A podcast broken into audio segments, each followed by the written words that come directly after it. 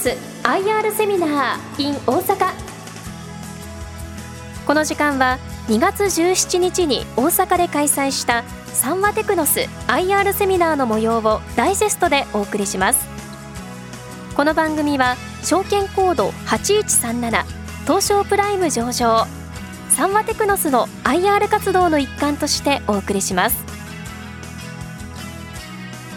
サンワテクノスは最新の情報ニーズを捉えたソリューション。安全安心のサービスで産業用エレクトロニクスメカトロニクス業界などさまざまなものづくりの現場に寄与する独立系技術商社です。1949年に設立しグローバルサプライチェーンのプロフェッショナルとしてお客様の生産最適化への貢献を果たし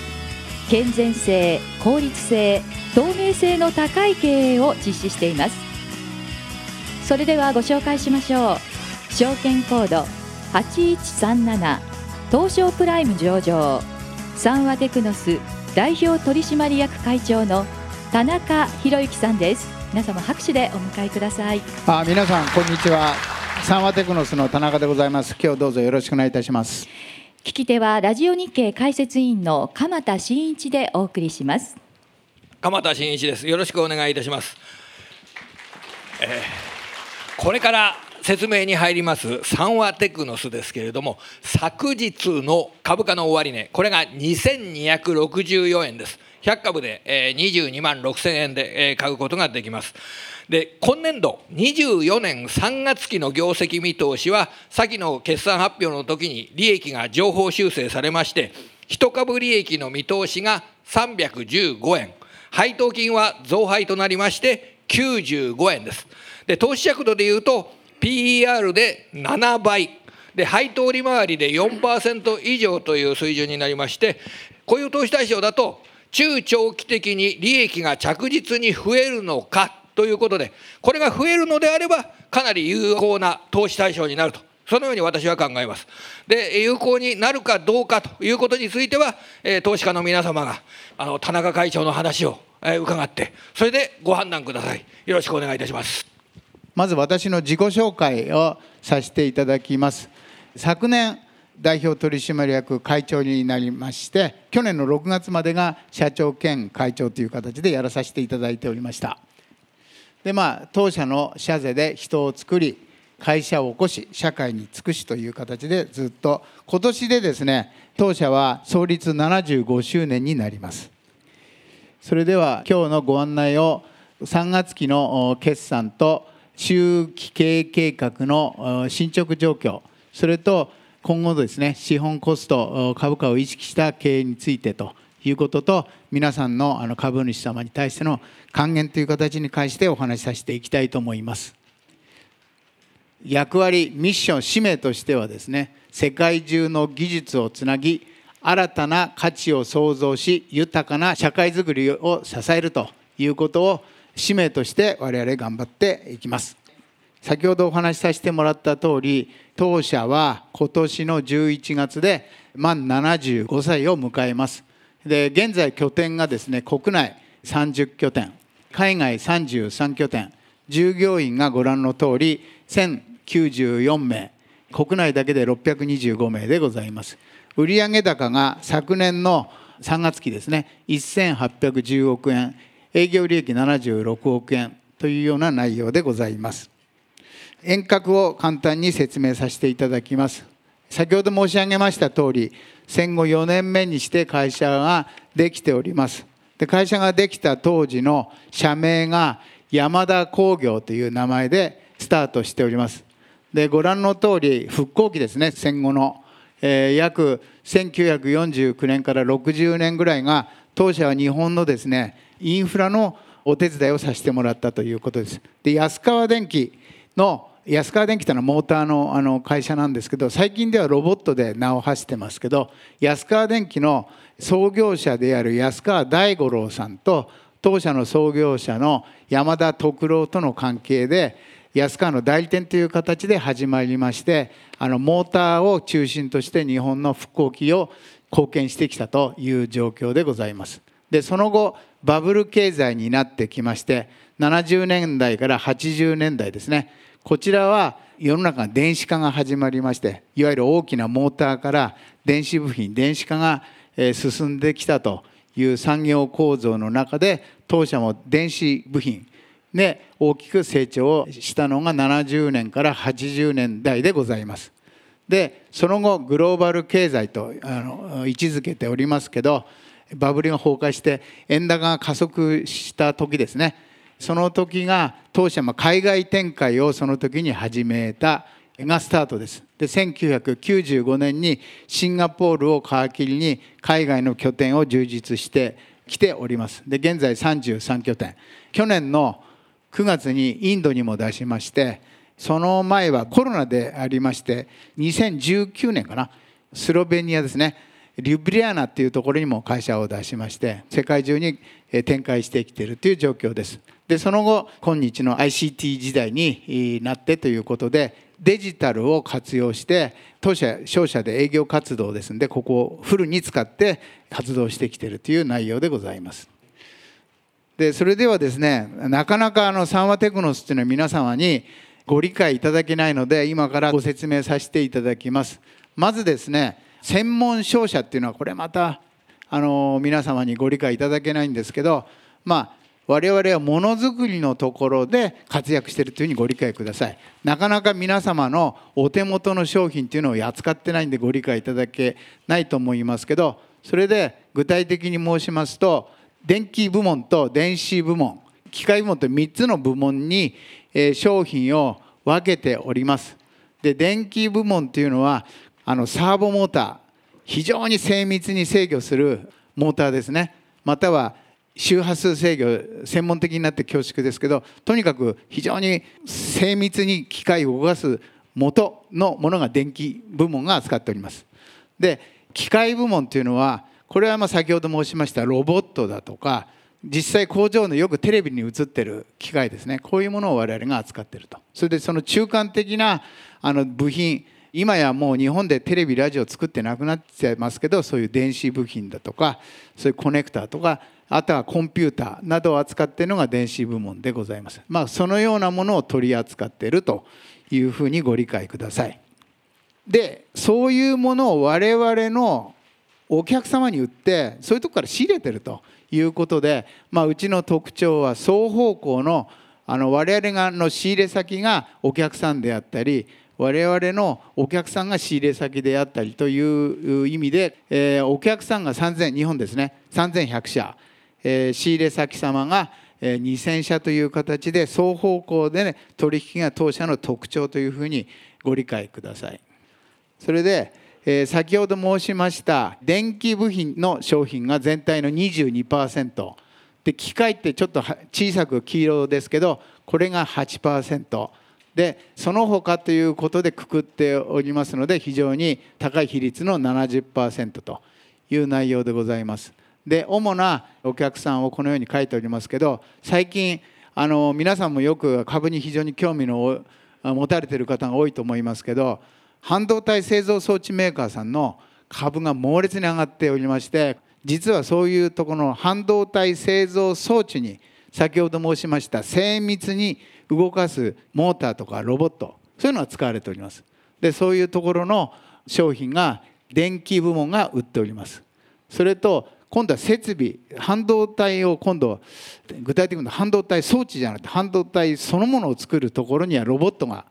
使われてましてそういうところのが8%と。でその他世の中全てコンピューターで動いておりまして部品とかそういうのが全体の比率で70%でございます。で大まかに言いますとファクトリーオートメーション工場を自動化するところに我々の主たる領域でございます。それをもうちょっと具体的に皆様にご理解いただけるようにお話しさせていただきたいと思います。今日あのここ大阪ですんで大阪っていうとやっぱパナソニックですね。松下電器産業で一番皆様にインパクトがあるのかなと思うのがあのパナソニックアビオニクスって非常に優秀な会社ございましてこれがボーイングとかエアバスにシートのところに全部テレビありますね。でああそこの世界の70%ぐらいがパナソニックアビオニクスっていうところがやっておりましてそこのテレビをうちが入れてると。今国内線ですとあの1座席です。もテレビついてないんですけど2通路あるところにはほとんどあの座席にテレビがついてると思うんですけどああいうところに当社が経由してあのエアバスとかボーイング社に入っているというところです。あと、えー、和歌山の方にですね、まあ、大阪じゃないんですけどちょっと行ったところにですね島世紀さんというここの会社も非常にニッチトップの会社でニット編み機を作る世界一のメーカーがございましてでここではあのここの機械でシームレスであのニットを作るの。を機械で。これも当社のモーターとかを使っていただいてその機械が作られてると。いう形です。あと大阪ので姫路になっちゃうかな。グローリーさんというところがございましてここは金銭機械。今お札が変わりますね。今年。でそれの読み取り機を作っておりまして、まあ、そういうところにも当社の電子部品を大量に買っていただいていると。でまああと大変さんって大阪変圧器さんですけどこちらは EV の充電器だとかもともとトランスのメーカーなんですけどあの半導体の方の電源を作っていたりいろんなところやってるんですけどそういうところに、まあ、当社も大変お世話になって大阪支店の主たるお客様になっております。それであと変わったところではですね例えばですねどん兵衛の油揚げありますね。あの油揚げはうちの機械でどん兵衛の油揚げ入れてると。あれは変わったところであれ吸い込んで油揚げをあのどん兵衛に入れていくと油揚げのあのカスがノズルに入っちゃうじゃないですか。あの困りますよね。掃除にあの食品が吸い付かしてこういうふうにあの移動したら。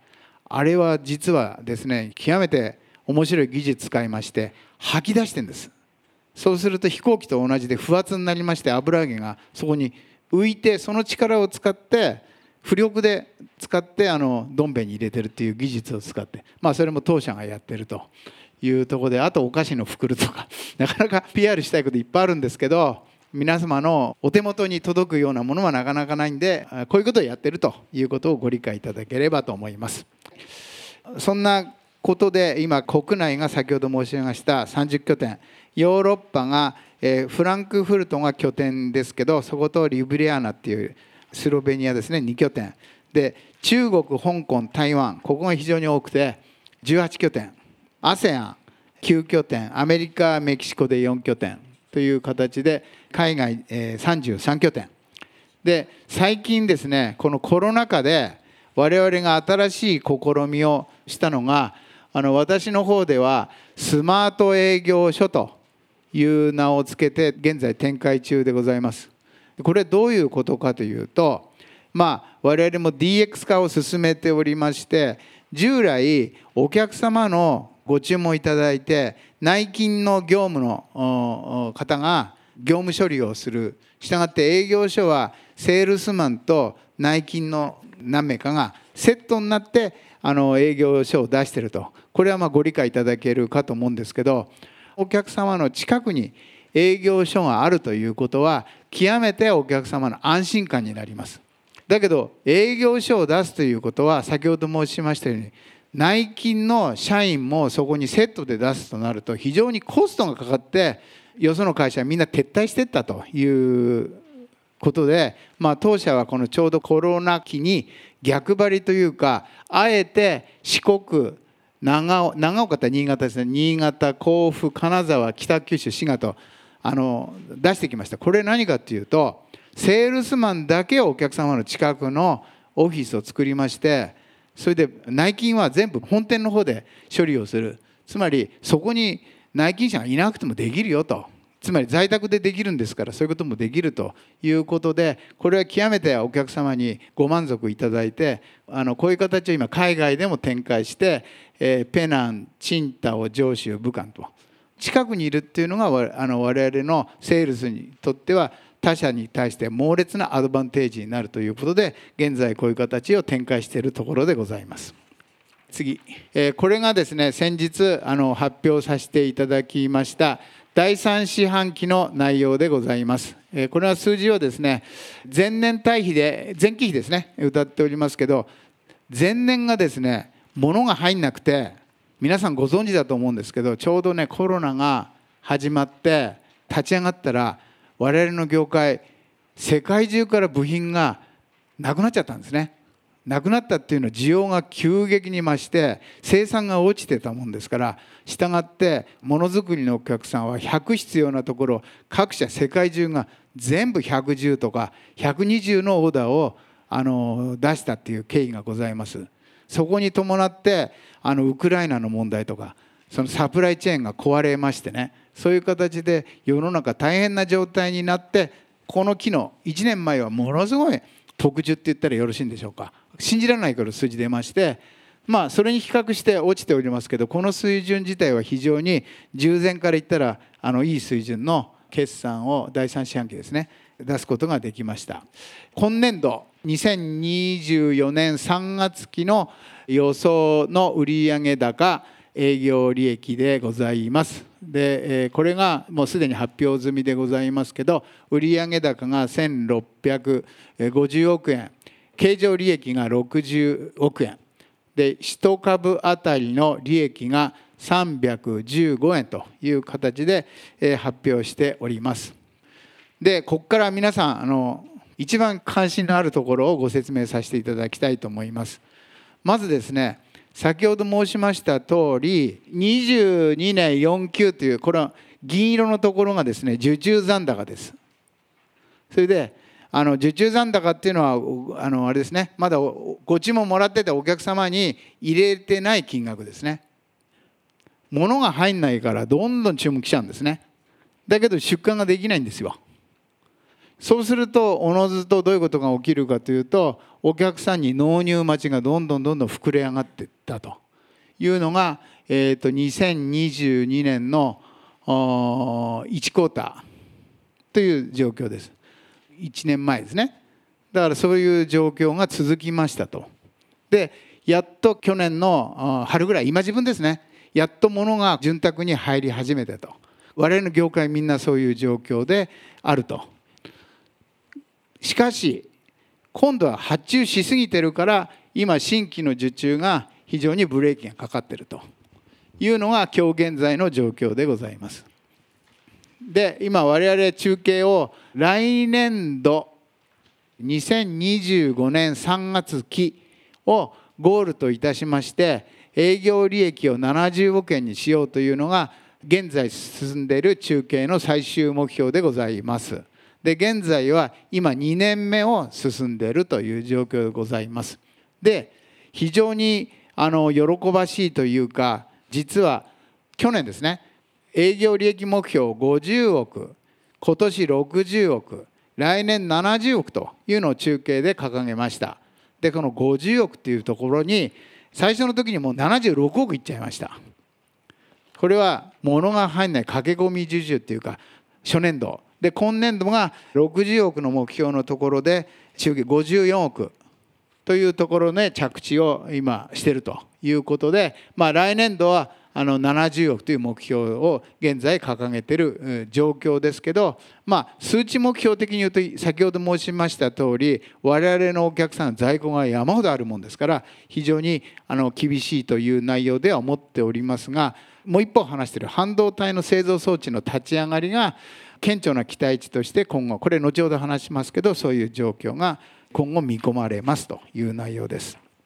でまあ、あの現在の方針ですね。セグメント戦略の部店への展開による収益力強化と。これセグメントの後で説明します。で2番目はこれもさっき話しましたけど技術戦略の策定により注力分野の特定あと DX ですね。スマート営業所などをあの意味しております。であとは3番目がサステナビリティの経営という形でこの3つを現在中継の腰としております。で先ほど申しましたセグメント戦略っていうところをクローズアップして話したいと思います。特に今後大きく成長するであろうというところを我々は6個のカテゴリーに分けました。で一番分かりやすい説明を23させていただきます1番ロボットマウンター2番工作機械3番半導体製造装置ここに積極的にリソースを投入しますと書いてあるかと思います。でこれは例えばここは大阪支店ですけど各地域ごとにセールスを配置しておりますがこういう半導体製造装置は例えば東京エレクトロンさんですと九州と仙台と山梨とか地域をまたがってあります。つまりこういう業界に専門知識を持ったセールスを特化させて売り込みまたは拡大行こうというチームを作ったという内容でございます。今までは地域ごとにやってたんですけどでこれはどういうメリットがあるかというとまあ半導体製造装置の世界で言いますともう普通の商品を持ってっても全く彼ら興味示せません非常にとんがった商品を開発して、えー、持っていくところに超最先端のあの商品を作ってるもんですからその代わり1個もうとんでもない高額の商品をお買い上げいただくという形でということはセールスがかなりその業界のことを熟知してないとそういう商品開発もできないと。したがって通常のセールスの中で32名かなそういうのを切り出して専門のセールスチームを作って進めているという内容があのセグメント戦略でございます。あと、まあ、あの各カテゴリーごとにそのような進捗を、え、記載させていただいております。はい、あと我々のその業界ごとの天気予報ですね。半導体製造装置はどうなのということですけど、まあ、新聞は皆さんもよくご覧のなの通りだと思いますけど株価はもう異常に上がってますね。でこれはもう完全に先取りです。で現状は半導体製造装置はお客さん具体的にはサムスンだとかそういうところはもうやっとかなデーラムなんかの価格が上がってきましてやっと投資が今後入っていくということで。で彼らが今株価が飛ばしてるのは何かっていうのはもしトラというそうですけどもしもトランプさんが大統領になったらと。つまりもしトラですと中国に輸出が完全にストップかかっちゃうよと。したがって早めにオーダーしちゃおうと。いうことであの最先端の機械じゃないんですけどレガシーの機械が大量に中国から需要がまだそこまでないんですけどオーダーが来てると。いう内容でございます。したがってまああの雨なのか曇りなのか晴れなのかわからないんですけど一方では生成 AI だとか新しいテクノロジーがもう間違いなく爆裂するのは見えてるので強烈に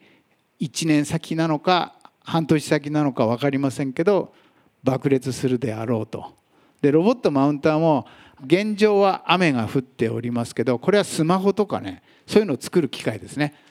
ところがあのこの辺も中国の経済状況が現在は非常に低迷しておりますけどあれだけの人口がありましてねシャオミとかあの中国のスマホメーカーの増産も始まったやに、えー、報告を受けておりますのでこれもまた近い将来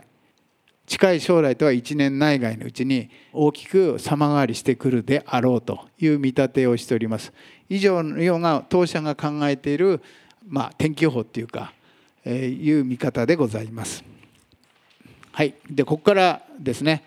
2023年度の ROE が13.3%これ去年の23年3月期の数字ですね。で営業利益が76億3000万円と。で今年度はここまではいきませんけどまだまだ高い水準でいきますという内容を書いております。で現在ですね我々の課題は皆さんもよくご存知の通り PBR が0.7倍です。つまり私たちは何としても1倍以上していかなきゃいかんよねと。いうことなんですけどまあ内容をご覧いただければねあの決して極めていい会社だと思ってるんですけどなかなか評価されないと。でこれは何かというと皆様のお目につく商品を扱ってないだとかなかなか知名度が低いということかと思うんですけど一生懸命こうやってあの IR 活動を今後もしていくつもりなんですけどあと配当ですね。あと自社株買いとかってこういうのあるかと思うんですけど配当をですね。去年が90円でえー、今年は95円というふうに5円をあの増配しております。それで前回ですね配当成功25から35という形で発表しておりますが過去当社は減配したこと1回もありません我々商社ですからやっぱりどうしても景気の動向を受けるわけですけど一回も減配したことないということだけを申し上げておきます。したがって今後もそれを堅持していきたいと。一回出した以上はまたさらにずっと増え続けるということをここであの言いたかった内容でございます。はい、はい、あの一つあの今のお話の中であの半導体製造装置についての現状には分かったんですけれどもあの株式市場は例えば来年25年以降の半導体製造装置の市場がすごく増えるんじゃないかというような形で動いてるかと思うんですよ。会長の見方からして25年以降の半導体製造装置の仕事っていうのは増えそうなんでしょうか？あの皆さんもご存知の通り生成 AI なんていうのが言葉でこう踊ってるかと思うんですけどこれってあの NVIDIA っていうのがですね GPU っていう画像を取り込んでインテルと違ったあの考え方のプロセスなんですけど簡単に言うと猛烈にメモリーを使うんです平たく言うと。で桁外れのメモリーが必要になってきて今全然足りないんです。でしたがって2020まあ業界では今年度末とかって言われあ今度は来年度ですか失礼って言われてますけどこれはじゃあいつって言っても誰も分かんないんですけどもうそのあの夜明け前がね近づいているであろうというふうに思っております。そこに対して中国がものすごい技術力をつけてきてるとそれとあの、まあ、これも九州の TSMC の工場も第二工場出すだとかラピュタスが北海道に出すまあ、日本も半導体に相当力入れて、まあ、我々は半導体自体売ってないんですけど半導体装置メーカーはものすごい今追い風が吹くであろうということであの現在ものすごい株価が上がってると思う株ってなんか不思議なもんでなんか儲かったから上がるんじゃなくて 今後上がりそうだっていうんで上がるというふうに理解しておりましてそういう見立てであのものすごい上がるだろうと。で我々の中心的なものづくり FA も間違いなくこれあの今ねあのもう在庫がもう溢れちゃってましてね非常に厳しいとは認識してるんですけどこれも一挙にあの雲がパーッと晴れるんではないだろうかというふうに理解しております。はい、ありがとうございました。三和テクノス IR セミナー。ご出演は証券コード8137東証プライム上場。三和テクノス代表取締役会長の田中博之さん。聞き手はラジオ日経解説委員の鎌田真一でお送りしました。田中さんどうもありがとうございました。皆様大きな拍手をどうもありがとうございました